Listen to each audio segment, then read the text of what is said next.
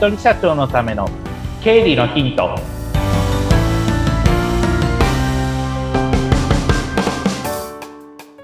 皆さんこんにちは。理財実践塾株式会社の池田孝之です。こんにちは。インタビュアーの水野紅子です。本日もよろしくお願いいたします。よろしくお願いします。7月に入りまして。はい。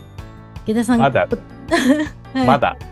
雨降ってるかもしれないなっていう感じかな。うん本当ですよね。でうんもそろそろ夏休みの計画を立てている方も多いんじゃないかと思いますが、池田さんは今年は？今年は仕事してます。多分そうなんですか。7月、8月は結構おかげさまでいろんなところに行かせていただくので、はい。はい、いろんな地域に行きたいなと思っております。あじゃあ仕事がてらちょっとその地域を楽しもうかなっていうことそんですかね。な感じの予定です。あ はい。それも羨ましいですけどね。はい。もう、いろんな地域行かせていただきます、今年も。また、あのおいおいそんな地域の情報も教えていただきたいと思いますが、はい。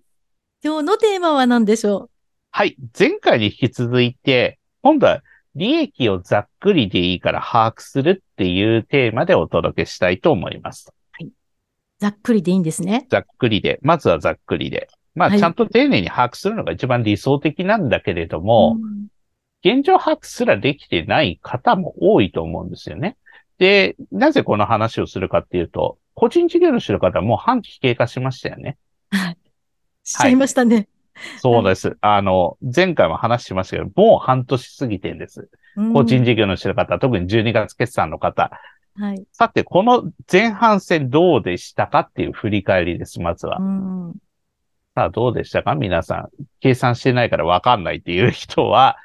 とりあえずは売上がいくら、経費がいくらっていうのをちゃんと計算していきましょうっていうところになります。はい。これはもう、レシート書き集めてるはずなので、それを整理して、えーひたすら計算をしていく。売上だったら、まあ、だいたい通帳とかに入ってきてるはずなので、その金額の合計を出せば、あ、だいたい今利益このくらいかなっていうのは見えてくるかなと思うんですね。はい。で、えっと、うちのお客さんの状況で多く見られるのは、売上はまあ去年とそんなに変わらないけれども、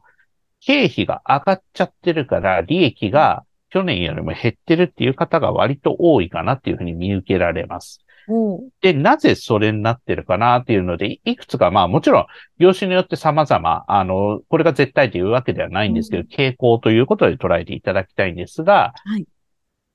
原材料がいろいろ上がっちゃってるんですよね。そうですね。うん。うんあの、例えば、食材を仕入れるのに、去年よりも、例えば30%、40%上がっちゃってるだとか、はあと、それから水道光熱費関係ですね。また電気代も上がっていくでしょうし、水道代とかも上がってるでしょうし、はいそうすると、同じ売上だと、利益が下がるよってことです。当たり前だけど。うん。足し算ですよね。売上から経費を引けば利益が出るはずですよね、と。でも、去年と同じ売上の100万で、経費が去年よりも10万アップしてたら利益は単純に10万下がりますよねっていう話ですから、はい。だからそういったところで気をつけなければいけないのは、今回のポイント、利益をざっくり把握するとはいえ、過去の請求書とかをちょっと見てほしいんですよ。大体人は合計額しか見ない場合が多いので、中身をちょっと見ておいた方がいいっていうところなんですね。で、利益、合計額とかざっくりでいいんだけれども、去年のと同じ売上なのに利益が下がってるってことは、単純に経費に何かあったなっていうふうに思うべきなので、そうしたら経費の中身、例えば、去年と同じ時期のその電気代とか水道代が、去年と同じ量使ってんのに、去年よりも上がってしまった。多分それはもう容易に想定できることかと思うので、じゃあそうしたら会社としてどうするっていう話になってくるんですよね。うん、うんじゃあそのまんまキープするのか、まあ黙って指加えて見てんだったら多分利益がどんどん圧迫していくわけだから、それは多分その選択肢はないと思うので、じゃあなんか節約をするのか、それともなければ、じゃあその上がった経費分を一部お客さんに負担してもらうという意味で売り上げを上げていくのか、っていうところになりますよねっていうところになります。これはもう完全に数字に基づいて戦略を練っていく。でも数字に基づいてて、その数字がわかんなければ、戦略も減ったくでもないわけなので、まずはざっくりでいいって言ったのは戦略を練るために、まずは、あ、だいたい今年の利益ってこのくらいなんだっていうのを、ちゃんと改めて見直しをしましょうという意味でざっくりというふうに言ったという、そんな感じで捉えていただければと思います。はい。次の戦略を練るという意味ですね。うん。確かにいろいろ値上がっちゃってますもんね。うん、値上がりしてますからね。うん、だから、去年と同じことやってたんだと、まあ多分利益下がる可能性が高いよっていうところになってくるので、じゃあどういうふうな手直しをするか。例えばじゃあ水道光熱費とかだったら、じゃあ例えば使ってる量を減らす。まあ量を減らすっていうのは事務所にいるのを、例えばもうリモートワークに完全にしちゃって、な、なぜこの話してるかっていうと、うん、あの、コロナでリモートワークやってたのに、コロナのその5類になった途端にリモートワークやめるって会社が増え出してるから、うん、そのまんまにすりゃいいじゃんって僕は 個人的には思うんですけど、うん、そういった、なんていうんでしょう、事務所を持たないっていうのも、まあ、経費の、まあ、節約になるんじゃないのかなって僕は思っていて、もちろんその、最低限そういった事務所があるって方がもちろんいいですけれども、リモートでできるんだったら、はい、リモートのまんまでいいじゃんっていうふうに思えば、それで、そうすれば、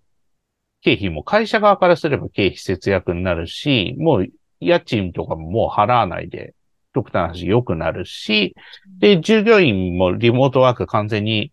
リモートワークにしてるんだったら、その分の通信費とか多少ちょっと、あの、会社の方で負担してあげるってことはもちろんしてあげた方がいいとは思うんですけれども、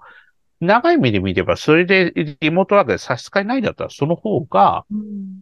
会社としては経費減りますよねって話です。交通費とかもかからなくなりますね、うん、そうそうそう交通費、通信費、あとは事務所にいることによる水道光熱費、うん、そういったところも減ってきますから、地味な話だけれども、でもそれも積み重なれば、数十万の差は出ますからね。ですから、そういったところも、まあ、考えるのも一つの選択肢ですし、あとは、まあ、電気の使用量とか、無駄な電気を消すとか、まあ、すごい細かい話で、うちのお客さんで、まあ、あの、店舗、飲食店の店舗やってる方いるんですけど、従業員の控室当たり前だけど、控室誰もいなければ電気消せばいいですよねっていう。でもつけっぱなしになってることがあるから、電気代上がってるから消してくれよとか、で、水道とかも無駄なのは、あの、ちゃんと閉めろよとか、で、水漏れがないかどうかっていうのを確かめるだとか、